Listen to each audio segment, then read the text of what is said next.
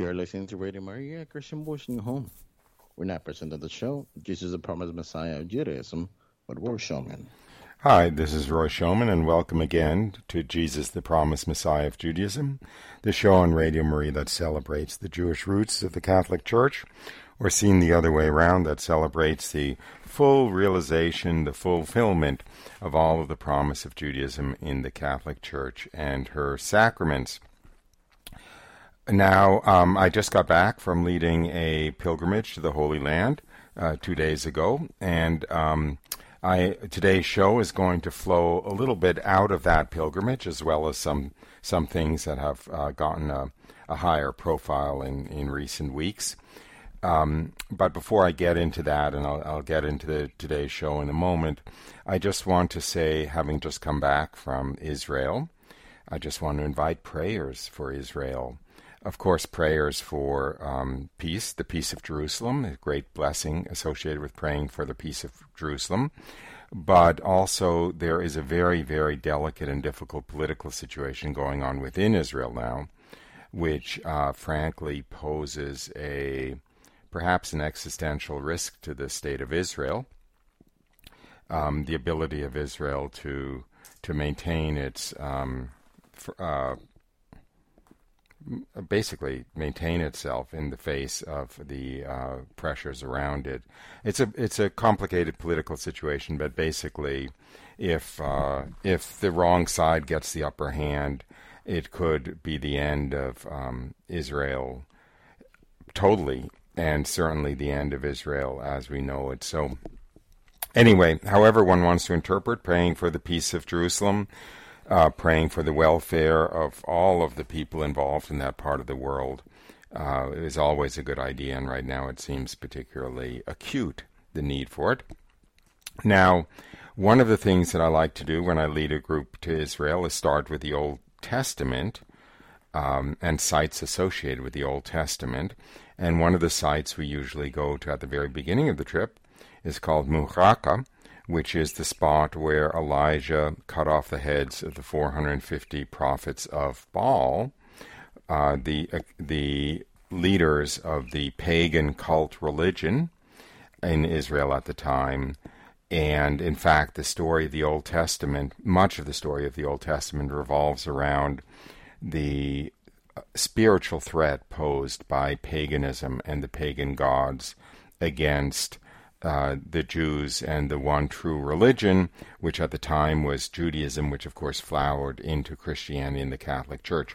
So, in that light, I wanted to uh, spend the show today talking about paganism and the seriousness of paganism, the reality of the gods of the pagans, so to speak, and the demonic nature of the dogs of the uh, excuse me gods of the pagans.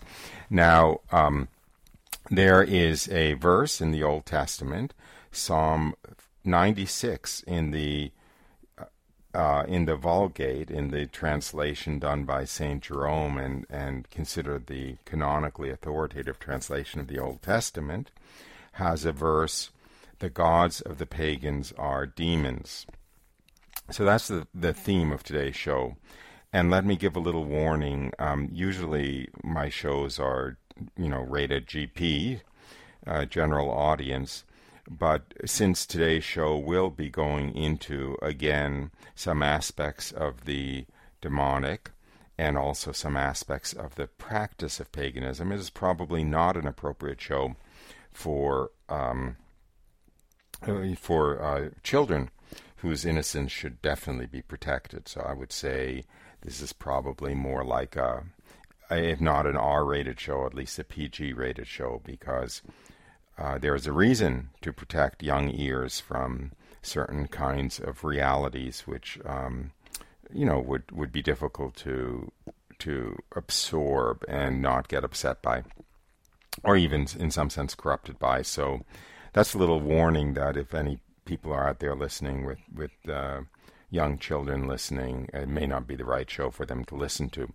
Uh, and I'll just launch into one of the aspects of that, which um, for my adult listeners will make it clear why I'm giving this that little that little uh, R rating uh, warning, which is that it is uh, certainly in the case of the Old Testament, the pagan religions, the pagan worship, is always associated with uh, human sacrifice, child sacrifice, and almost always associated with uh, what's essentially called prostitution, which is, of course, a form of um, of uh, violation against the sixth commandment. Let's say violation against the commandment against uh, fornication, and also against the commandment, the very severe commandment against sexual depravity. I won't go into detail about that, obviously, about the meaning of that, but um, let me just read some passages from the Old Testament. Um, which are very, very telling. There are at least four times in the Old Testament where it becomes clear, five times that is, that there is in practice of what one can call cult prostitution in the uh, local pagan religions. The idea being that there would be men and women who would be available at the shrines to engage in sexual activity with worshippers, not in return for money, not as actual prostitution as we know it now, but as a form of service to the pagan gods, because, of course, the pagan gods being demons very much want to cast people into moral depravity and mortal sin. And what better way than through these cult prostitutes, which would uh, who were both male and female, although their clients, let's say, um, the worshippers who made use of them would be only male, and that's as far as I'll go there. So um, I'll just uh, just so that you know the listeners kind of believe me, I'll just uh, cite cite those verses. First of all, in Second Kings chapter twenty three, Hilkiah, the high priest, a good guy, um, tried to purify the religion of Israel, let's say, and he took out of the temple of the Lord all of the vessels that were made for Baal and for Asherah, that is the pagan gods who were worshipped, and for all the host of heaven, and he burned them outside Jerusalem in the fields of the Kidron, and he deposed the idolatrous, uh, idolatrous priests um, who were uh, burning incense to these pagan gods, and he brought out the Asherah, that's the statues of the female goddess from the house of the Lord, and burned it at the brook Kidron. And here in verse 7, quote, And he broke down the houses of the male cult prostitutes which were in the house of the Lord, where the women wove hangings for the Asherah. Again, the the um, female, uh, primary female goddess of fertility. So note that the female goddess of fertility had male cult prostitutes, who would, of course, be at the shrine and would be used to um, generate mortal sin. I'll, I'll just leave it at that. And then in Deuteronomy, God commands the Israelites that there shall be no, this is a quote, Deuteronomy 23, verse 17, quote, there shall be no cult prostitute of the daughters of Israel, neither, neither shall there be a cult prostitute of the sons of Israel. In other words, a prohibition against either male or female cult prostitutes in Israel. And um, again, of course, the purpose of these cult prostitutes would be to lead people into mortal sin, um, either through fornication or through some specific sexual deviancy. I won't read the other um, verses. Uh, I think this is enough of this distasteful material, but I will give the citations for uh, people who wish to follow them up on their own. First Kings chapter 14, verse 22 to 26. 1 Kings chapter 15, verses 9 to 13. 1 Kings 22, verses 42 to 46. And again, the, the theme is generally that the pre- the king who who tried to restore proper worship to Israel and purify the land of the demonic pagan worship would destroy the um, idols, would get rid of the pagan priests, and would uh, drive out the cult prostitutes, whether male or female, and that's what's referred to in all of those three verses. Now, leaving that aside for the moment, um, I will make a couple of more general points. One is, of course, that we do not wish to be judgmental in our culture, and certainly we don't want to condemn or be severe against anybody. Um, however, that does not change the fact that the church militant, so to speak, in other words, us in this period between birth and death, are engaged in a spiritual struggle in which there are two armies the um, army of Christ, the army of the true God, and the fallen spiritual powers. As St. Paul says, our battle is not against flesh and blood, but against the principalities and powers of the darkness. And as much as we would like to wish them away, they do exist, and they are the source of the opposition against holiness, against people getting to heaven, against the kingdom of heaven being instituted on earth, against the flourishing of the church, and so forth. And as much as we would like to perhaps bury our heads in the sand and wish that this spiritual battle didn't exist, it does exist. And the um, source of the, or I shouldn't say the source of the enemy, the enemy in that battle is Satan and his minions, Satan and the demons, and they gain their power through human service and human worship. So it is not um, judgmental in a sense against individuals. However, it is true that they would not have the power that they have if they were not served in the way they wish to be served by human beings. We are the ones through who through our activity give Satan and his minions the power that they have over humanity. And what is the source of that power that they have? It's largely our sin. And there are two sins which are of particular unique value to the demonic powers. And those two sins are a misuse of the sexual faculty, sins against the sixth commandment, and also, in particular, sexual deviancy, a, a, misuse of the human faculty, uh, excuse me, the human sexual faculty, and the other sin, which is of unique value to them, uh, that is to the powers of darkness, is sexual depravity. Excuse me, I, I said that. Forgive me. Is um, human is sac- human sacrifice, particularly child sacrifice, and particularly a parent sacrifice of their own child. I will briefly mention why those two sins are of particular value to the forces of darkness. The sins against the sixth commandment are of particular value because it is precisely in the ability of mankind to produce immortal human souls that man cooperates most directly with God Himself. The purpose of all creation is the creation of immortal human souls for heaven to live with God in a mutual relationship of love with God in heaven and in a state of eternal bliss. That is the reason for which God created everything that exists. Now, God cannot create immortal human souls without man's cooperation.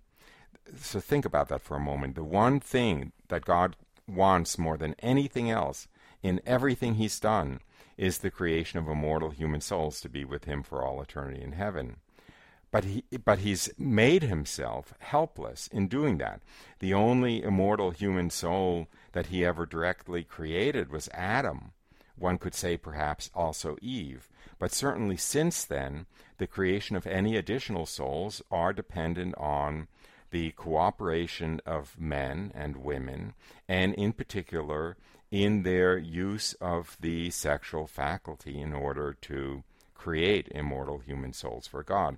So it's in fact in that uh, d- dimension of man's faculties that man cooperates most directly and most intimately with God in in fulfilling his purpose for all creation. So of course the perversion or misuse of that faculty is a is an absolute frontal attack against the reason for which God created mankind and the reason for which God created the world, which is to create more and more human souls for heaven. Um, uh, now, what about a human sacrifice? Well, obviously, if all of creation is created for the creation of human beings, the uh, sacrifice of a human life for the honor and glory of Satan, so to speak, is about the worst thing one can do um, to uh, insult God and glorify God because you're taking His purpose for creation and instead of offering, you know, the the creation of a human life to God, you're offering the destruction of a human life to Satan. Now that is of of uh, a higher level of value if that human life is entirely innocent, which children before the age of reason don't have the ability to actually uh, enter. Uh, how can I put it? Uh, for their souls to enter into a state of mortal sin, they are in a sense innocent until they're able to knowingly sin. So, an innocent human soul is of more value. But in fact, a parent's sacrifice of a child is of the ultimate value because um, all I mean, God God is called God the Father. All human fatherhood is an image of God's relationship with man. The the human parents take the in a sense the role of uh, let me start that sentence over again. The relationship between human parents and their own child is a picture, is a model of the relationship between God and man, God and the human being. As God brings the human being into existence and nurtures him and him or her and attempts to bring him or her to heaven, so the human parents bring the child into existence, nurture the child, and have the duty to help bring them to heaven. For a human parent to turn against his or her own child and uh, and kill him and or her and in particular offer him or her in a sense as a sacrifice to the powers of darkness is about as great a sacrifice as can be offered to Satan. Now we see both of those services to the demonic reflected in the Old Testament um, I mentioned the service to the demonic that comes from violations of the sixth commandment, essentially fornication and, and sexual misbehavior. We also see the unique value of a parent offering his or her own child to um, the demonic in the Old Testament. And I will simply uh, cite a single uh, passage in the Old Testament, although there are more than there are more. And this is in Second Kings chapter 3. I will, uh, I will just read a few verses from it. When Ahab died, the king of Moab rebelled against the king of Israel. All the Moabites who were able to put on armor, from the youngest to the oldest, were called out and were drawn up at the frontier. But when they came to the camp of Israel, the Israelites rose and attacked the Moabites till they fled before them, and they went forward, slaughtering the Moabites as they went.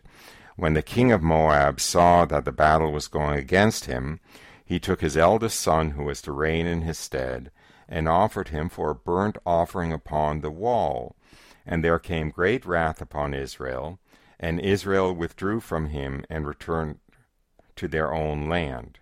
So here we have a instance in the Old Testament when um, a pagan king was rebelling against the king of Israel, and he was losing the battle against the Israelite forces. So the pagan king, the king of Moab, excuse me, uh, took his own son and offered him as a sacrifice, a burnt offering. And at that point, um, the powers of his army, well, I'll just go back to the verse from the scriptures. There came upon great there came great wrath upon Israel, and Israel withdrew from him and returned to their own land. In other words, the worshippers' service to Satan and to the powers of darkness is reciprocated by powers given to in this case, the pagan king. Usually it is the pagan priest, or in the primitive religions that are still around today, the pagan religions that are still around today, it's usually referred to as a shaman or witch doctor or New Age practitioner or whatever. I'll use the word shaman because that's the most most uh, common kind of generally used name for these um, uh, ritual leaders of pagan worship, let's say, of demonic worship. So when the shaman, or in this case the, the pagan king, offers sacrifice to his pagan deities who are demons, those demons do reciprocate with favors and powers. Um, I don't know how many witness testimonies I'll have time to read today. Uh, one, one, of the witness testimonies I have in front of me, which I may or may not read, is of a Hindu guru who talks about a Hindu guru who has uh, consecrated himself to a uh, a god associated with riches, and apparently magically becomes very very wealthy although uh, I shouldn't say although, because he sacrificed his own child to this Hindu god of wealth. He instantly became very, very wealthy and had all of this gold that nobody knew where it came from. Um, in this case that I read from the Old Testament, the pagan king offered his son to his pagan deity, demon, and in return his army got the power to defeat the Israelites. Um, so it, it is. Um, uh, let me recap a little bit. It's nonsense to think that pagan religions and the worship of pagan gods or idols is harmless. It's anything but harmless. It um, is the it is a source of power to the principalities and powers of darkness, who are the other side in the entire story of the church militant, the entire story of life on earth, which is the battle between the forces of Christ and the forces of darkness. And any of these uh, pagan ceremonies, pagan worship, pagan sacrifices are what is giving the power to the powers of darkness, the gasoline for their engines, so to speak, the fuel for their fire, so to speak, whatever. And key elements of this um, service to those powers of darkness are, are human sacrifice and sins against the sixth commandment. Now, um, I this is not a political show. I'm not going to get overtly political, but we can see what's happening in our society. We can see the forces, the parties, so to speak, in our society who are actually promoting human sacrifice. Of course, the most common form of human sacrifice that we see today is um, is abortion, which, if not overtly, explicitly human sacrifice, it's certainly child killing. It's all it's certainly the killing of innocent children, and even worse, in a sense, the killing of innocent children by their own parents, who God has given the uh, task and the duty to bring that child to life, to nurture them, to protect them, and instead those parents are doing a 180 degree turn and instead, excuse the, the, the term, but slaughtering their own child. That clearly is feeding the powers of darkness. And then you have the embrace of our society of um, fornication. First of all, I mean, there are there are once Christian countries in which marriage is all, almost obsolete. In France, one doesn't talk about people being married. One talks about people being en couple, in a couple. There, I mean, the the terminology has changed so that you know somebody meets somebody, they don't ask, Are you married? They ask, Are you in a couple? Because there's no distinction made between being married and being in um, in a I don't know what to say in a in a fornicating relationship. And we also have our culture having embraced uh, forms of sexual expression, which until 30 years ago, 40 years ago, were considered by almost all of society to be um, intrinsically sinful and also, by the way, illegal in in um, in the United States, actually throughout the Western world. So anyway, you can see the picture I'm trying to paint of what's going on.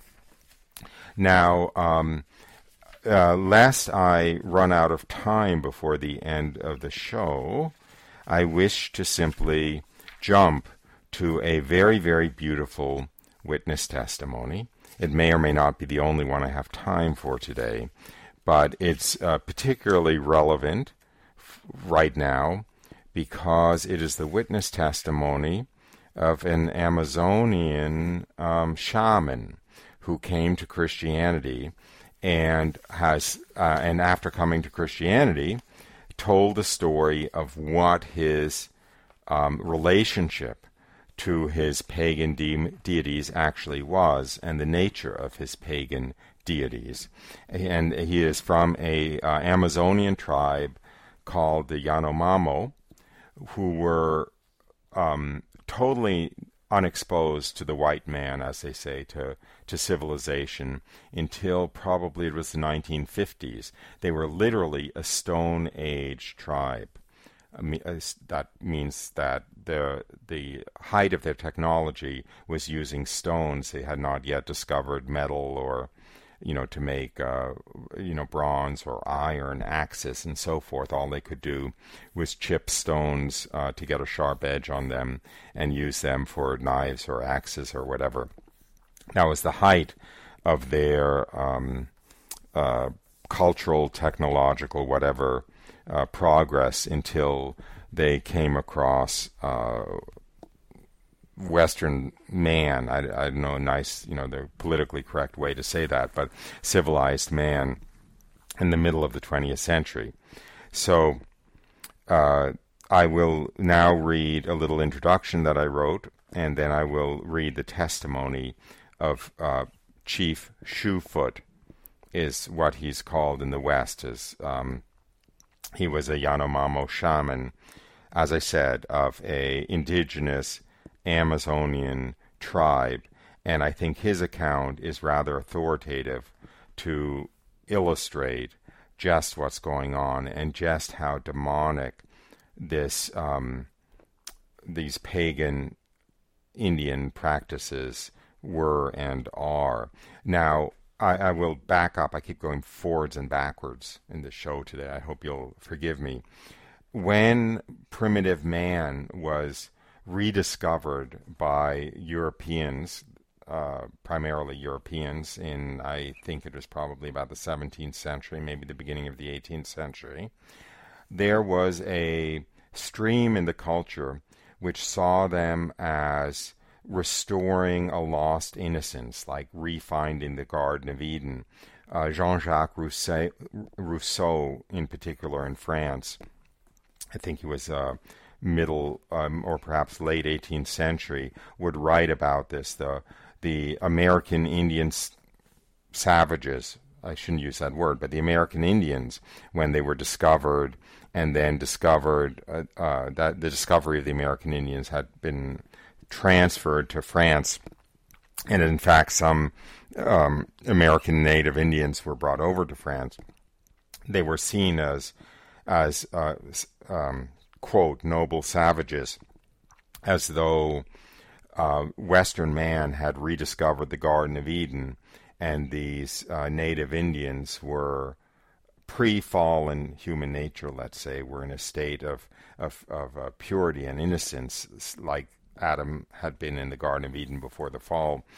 Um, that that kind of um, spin on things, that view of things, there's still some of that around today, and it's extremely pernicious because the uh, the moral, spiritual state of the American Indians was very heavily embedded with, in fact, uh, paganism, pagan worship, demonic practices and so forth. Um, it was not a state of innocence. It was a it was a state of um, corruption. Actually, they were very grateful when they entered Christianity. Of course, the the um, Indian shamans were very hostile to Christianity, but all one has to do is read the accounts, for instance, of the North American Jesuit martyrs, like uh, Saint Isaac Jogues, and one sees the the uh, demonic hatred of Christianity, which came from the spiritual leaders of the Indians, and their incredible brutality and savagery, not only against the missionaries who were um, giving their lives to bring them to Christ and to God, but also between tribes. Um, you know, the the savagery in their war in, in their warfare and so forth. And the same is true among the Yanomamo, uh, and it was true among the Yanomamo. I don't know if it is still now. Probably not. Probably most of them have been, you know, quote corrupted, close quote, in other words, brought into modern times and familiarity with, with civilization. But it certainly was true at the time that the um, anthropologists, uh, you know, started studying them and writing about them in the 1970s and 1980s. Now, if you want to you know after the show if you're if, if you're interested enough to look into the the material that I'm discussing Yanomamo is spelled Y A N O M A M O and if you simply google that uh, in Google or put it in YouTube you'll find a lot of material from anthropologists and, and witness testimonies and accounts uh, especially books of accounts of their mode of life, which was extremely violent and was permeated with blood feuds between villages, between tribes, um, and uh, terrible degradation of women, uh, where women were uh, possessions and um, where rape was a kind of socially accepted construct and so forth. So, anyway, back to my um, witness testimony from this Yanomamo shaman named Chief Shoefoot. Uh, first of all, the introduction. The Yanomamo are primitive Stone Age people living in the Amazon rainforest. They had almost no contact with outsiders until well into the middle of the 20th century. They are an extremely fierce and hostile people living in small, widely separated villages of 50 to 250 inhabitants, which frequently make war on each other. More than one third of Yanomamo males die in such inter village warfare. Their religion and their lives is dominated by shamanistic practice. They rely on their shamans for medical care as well as for all of the major decisions for the village. One of their more powerful and successful shamans, known as Chief Shoefoot, ended up converting to Christianity and traveled throughout the U.S. giving his witness testimony. That witness testimony follows. Now I will read his own words. This is Chief Shoefoot of the Yanomamo speaking in, I would guess, the 1980s. I was a person who was bound in terrible bondage. Everything I did had me in terrible bondage to the spirit of evil. I was trained by my people to be a shaman, and the things that we did was to destroy our own people. My fathers decided that I would be a shaman because the spirit world was talking to me. The spirit world was talking to me through animals, and the elders of my tribe decided when I was a small child that I would be a shaman. They wanted me to be a shaman so that I could defend the people of my village. They told me that I would be the healer, I would be the protector. But I found out that my life turned out to be a life of bondage. And they began to teach me the chants and the ways of the other world. And at the end of that time, they told me that I had made it. They told me they have no more to train me. They said, You have to chant to the spirit world by yourself so that they will come to you. Never be silent at night. Chant all night long to the spirits so that they will come. After many, many days, the spirits came to me in many different forms. They came and they began to live in the palace of my heart. They were beautiful creatures. They promised me everything as they would come and live within me, what they would do, how they would help me. And I thought that this is the happiness I had been searching for. And I thought there are so many of them now, I will be the most powerful shaman of all and they began to live within me. And so many of them lived within me that the light no longer existed within me. I was completely dark. But I began to hate my people, and I began to hate the ones that I was supposed to heal. And one time my uncle, my uncle who was very dear to me, got sick. And I chanted for him, but I realized that my spirits were killing him instead of healing him and he finally said to me, Don't chant for me any more. I'm dying, and it's your spirits that are destroying me. And I became very sad and realized that I had been lied to, and my uncle died. And I wanted to get rid of these spirits, but I was unable to. And I wanted to give up. I just wanted to throw away the spirits and quit being a shaman because the spirits were destructive. And I wondered how? How can I be set free from this? What am I going to do? How am I going to get out of this? And I realized they were destroying me and also destroying my people. And they had seemed so wise and so helpful and so loving at first, until I realized that they filled me with hate for everyone. And I became more and more messed up in my mind, and I began to hate even my own family but I was still considered a very powerful person, and I would roam the jungle searching for more spirits to help me control the spirits that I had.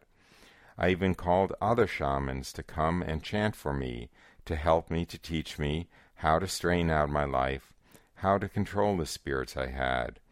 And then I began to realize they were in the same bondage that I was in, and the hate within me began to grow more and more and I decided it was best for me just to die. But when I realized they were out to destroy even me, when I was in complete and utter despair, when I finally had come to realize I would never find anything to set me free, everywhere I searched there was nothing to bring me happiness and peace. I roamed the jungle looking for things that would set me free, but I was just in despair. And I thought, well, I'll just roam out into the jungle and get lost out there and just die out there. Now I will tell you how I was set free. Then, uh, this is Roy interrupting. Uh, then Chief Shoefoot goes out into the jungle and he describes how, when he was out there, he came across a missionary who knew the Yanomamo language and began to speak to him. The missionary sat down with me and said, My friend, I see the suffering and misery you are living in, and at one time I lived that way also. I too was in bondage, the same way you are. But I have been set free by a great spirit. The greatest of all spirits has set me free. And I began, and I became very excited in my heart because I knew of whom he was speaking. My heart began to pound, my chest got excited, and the spirits within me clamored for me to leave, that this man was our enemy, that this man was going to destroy us.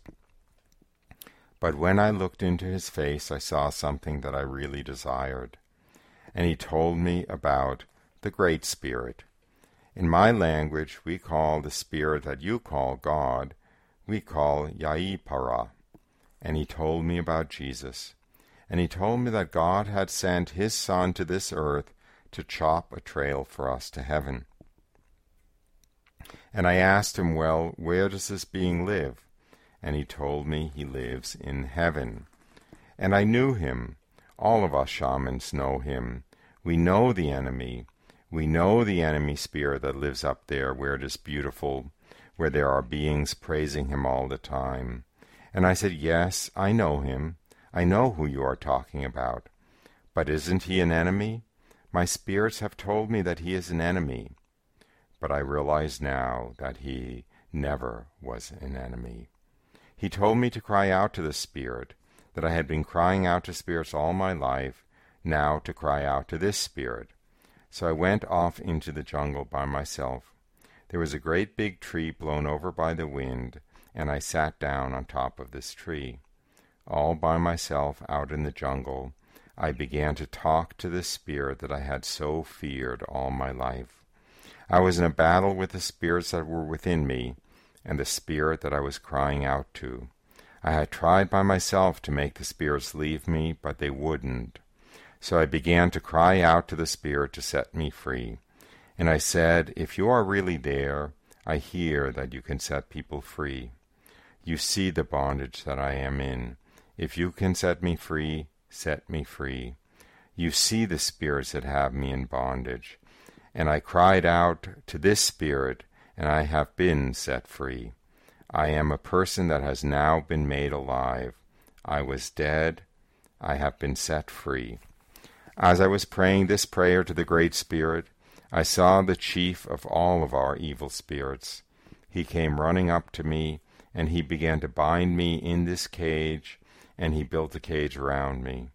He grabbed me by both arms and began to dance with me, and he began to tell me, You are mine, I will never let you go. I began to give in to his power, but I cried out to God anyway. I cried out to the Spirit to the Spirit, and I saw a blinding bright light, and I felt someone grab me away and said, Get away from here, leave him alone, he is mine. And Satan and the spirits within me fled, and they've never been back, and I will never return to the bondage I was in. Never. So ends the witness testimony of Chief Shoefoot, a shaman of the Yanomamo tribe, a native tribe in the Amazon. And here we have a first person testimony that shows that shows this this this spiritual warfare that is the nature of the church militant that shows the reason for evangelization that shows frankly, that shows the purpose of the church and the purpose of the Catholic Church, which is to free mankind from the demonic spirits that otherwise take possession of the human soul. Note, there's so many beautiful, beautiful things in this witness testimony. By the way, if anybody um, wants to find the witness testimony of Chief Shoefoot, it's easily found on YouTube. If you simply search on YouTube for, quote, Chief Shoefoot, Shoefoot spelled like a shoe on a foot, S H O E F O O T, or Yanomamo Shaman Chief Shoefoot or Chief Shoefoot witness testimony, you'll find their their videos of him uh, giving his witness testimony. Of course, he's giving it in his native Yanomamo language, but there is, you know, there there are subtitles and so forth, and there's also uh, some of the uh, witness testimonies of his on YouTube um, also have discussion by the missionary uh, that came across him in the jungle and that introduced him to Christ. But there's so much that can be learned from this witness testimony. We certainly see the the evil of paganism, the evil of this this uh, primitive native spirituality reflected in, in pagan religions, which far too many people today think of as innocent, think of a kind of a, a pure state, and think that it can somehow be reconciled with Christianity or brought into Christianity. It can't. It's the enemy of Christian, Christianity. Look at what happened to Chief Shoefoot one of the most beautiful things in his witness testimony is that when he is told about Christ, he says, Oh, yes, of course, I know the spirit you're talking about. All of us shamans know the spirit you're talking about. But he's the enemy, isn't he? Our spirits tell me that he is the enemy, that he is out to destroy us. Well, his spirits were not lying to him. They were lying to him in a way, but they weren't lying to him in a way. Christ is the enemy of those pagan spirits. Christ is the one who is out to destroy those pagan spirits. The only point in which those pagan spirits were lying to him was in telling him that Christ was also out to destroy the members of his tribe and him. Christ wasn't. Christ was out to liberate him and the the uh, members of his tribe. Christ was the enemy of the pagan spirits, not of the primitive people. Christianity's task is precisely to free the human soul from these fallen spirits who would like to inhabit the human soul. Which brings me to two other incredibly beautiful illustrations in his witness testimony. Look, he says, he says, first of all, he says that when these spirits first appeared to him, the pagan spirits, they were beautiful creatures. They promised me everything as they would come and live within me, what they would do, how they would help me, and I thought this is the happiness that I was searching for this is exactly true. This is what the fallen spirits do. This is what the demons do. When they first appear, they appear as benevolent and the bringer of great gifts. And what do they do? As he said, this is an incredibly beautiful um, phrase. Um, let me, uh, mm, here it is. They came and they began to live in the palace of my heart. They began to live within me. They began to live in the palace of my heart. This is what it's all about. I'm tempted to say brothers and sisters, like I was a, a good Protestant preacher. It's about who lives in the palace of our heart.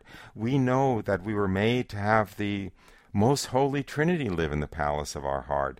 That is what man, that's what we were made for, to have the Father, Son, and Holy Spirit live within us. We are the new we are the new temple of God. God wants to inhabit the palace of our heart. These fallen pagan gods want to inhabit the palace of our heart. We are the battleground between God and the fallen spirits. And the battleground is our hearts. Who do we invite to live in the palace of our hearts? The, the purpose of baptism is to, is to um, free the palace of our hearts from the um, uh, essentially from the power of Satan that Satan has over us through original sin and actual sin if we get baptized at an age old enough for us to have a, uh, actual sin. You know, what is confirmation for? It's to invite the Holy Spirit to live within us. What is the purpose of being in a state of grace? It is to have the most holy Trinity live within the palace of our hearts. What is the purpose of confession, the sacrament of confession? Why should we regularly be making use of the sacrament of confession? It is to keep is to keep our hearts pure enough for God to live in the palace of our hearts and to keep our hearts free from these fallen spirits who wish to take up residence in the palace of our hearts. What is pagan religion? It is inviting fallen spirits, demons, to live in the palace of our hearts. I can't do better than simply point people to this witness testimony of Chief Shoefoot. It's what this is all about. This is why it is it is so horrible when when Christians turn their back on the responsibility they have to fight these gods of paganism, to fight these demonic powers that are in this life and death battle against Christ for the possession of immortal human souls, which is the purpose for which God created the entire universe is to be is to create immortal human souls to live with him in a state of perfect bliss in a mutual love relationship with him in heaven for all eternity. And that that battleground is the human heart which wishes to be possessed by pagan spirits which are demons or wishes to be possessed in a benevolent way or inhabited by the most holy Trinity. As uh, St. Athanasius said, and I was recently told also St. Augustine, God, God created man so that man could become God. And instead, we are turning ourselves over to the most base fallen spirits when we go after instead pagan gods or demons, and we're allowing other human souls to be lost and to be uh, taken over and inhabited by the most base, depraved spirits when we allow them or do not save them from the pagan gods and demons who are the pagan gods. That is, I mean, that I mean the the that is the the heart of the role of the church is to is to save mankind from fallen human nature, to save mankind from the temptations to sin, from falling into the temptations to sin, to save mankind from the influence of these pagan gods and demons, and to to bring all of mankind under the influence of Christ so that all of mankind, or as much of mankind as possible, can achieve the end for which every human soul was created, which was to live with God in a perfect state of bliss in heaven for all eternity. And we know from church documents, most recently perhaps Dominus Jesus, that there is only one mediator between God and man. There is only one path for the human soul to heaven, which is Jesus Christ, the God made man. There is no other means by which the human soul can reach heaven. Now, there is an ambiguity. There, there are, are various possibilities about how knowingly a, a, a, human being has to have a relationship with Christ. In other words, to what extent the human being has to know that it is through Christ by name that he gets to heaven. Um, there, there are there are many um, theological theories that are within the realm of church teaching that say that one doesn't have to knowingly be a Christian to get to heaven, but nonetheless, there's no path to heaven other than through Christ. Um, and I uh, have come to the end of uh, the time for today's show. Perhaps in a future show, I will have an opportunity to read the account of a very accomplished Hindu guru. Uh, it's a very parallel account how this Hindu guru um, chanted to the Hindu gods, thought he was um, becoming a guru and able to help his people and so forth, and found out in exactly a parallel way that these Hindu gods were actually demons. They began to live within him. They began to fill him with hate, hatred for his own family, a great deal of uh, violent temper, and and so forth. And he could not free himself from them until he too came across Christ. And all he had to do also was call out to Christ, and Christ rushed to his aid and chased away the uh, pagan gods, in his case Hindu gods, who had taken up abode in his soul in the, quote, palace of his heart also. That's all we have to do to get Christ to come to our aid. Um, you know, I am, I hope, 100% Catholic from top to bottom, but there are many beautiful things about Protestantism, including the sinner's prayer. It's very, very powerful. The sinner's prayer you know, all people have to do is genuinely, from their heart, pray to Jesus. You know, I am a sinner. I am mired in original sin. I'm mired in actual sin. I'm not strong enough to fight this myself. But I give you permission. I invoke you. I pray to you. I beg you. Come to me. Come to the palace of my heart. And please, please, please save me from the powers of darkness and bring me to heaven with you, and that is enough.